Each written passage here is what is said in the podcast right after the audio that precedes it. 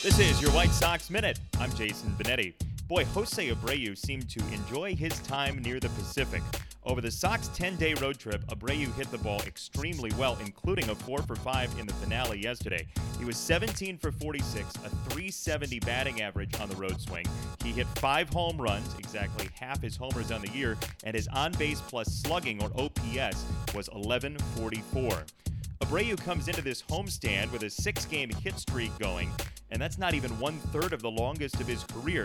You may remember in his rookie season 2014, Abreu went on quite the tear, hitting in 21 straight in July and early August. Sox are off today, then come back home tomorrow. A special 4:10 start time for a doubleheader to make up for a game weather knocked out with Detroit on opening weekend. First game 4:10, second game scheduled for 7:10. It kicks off homecoming weekend presented by the Village of Bedford Park. This has been your White Sox Minute.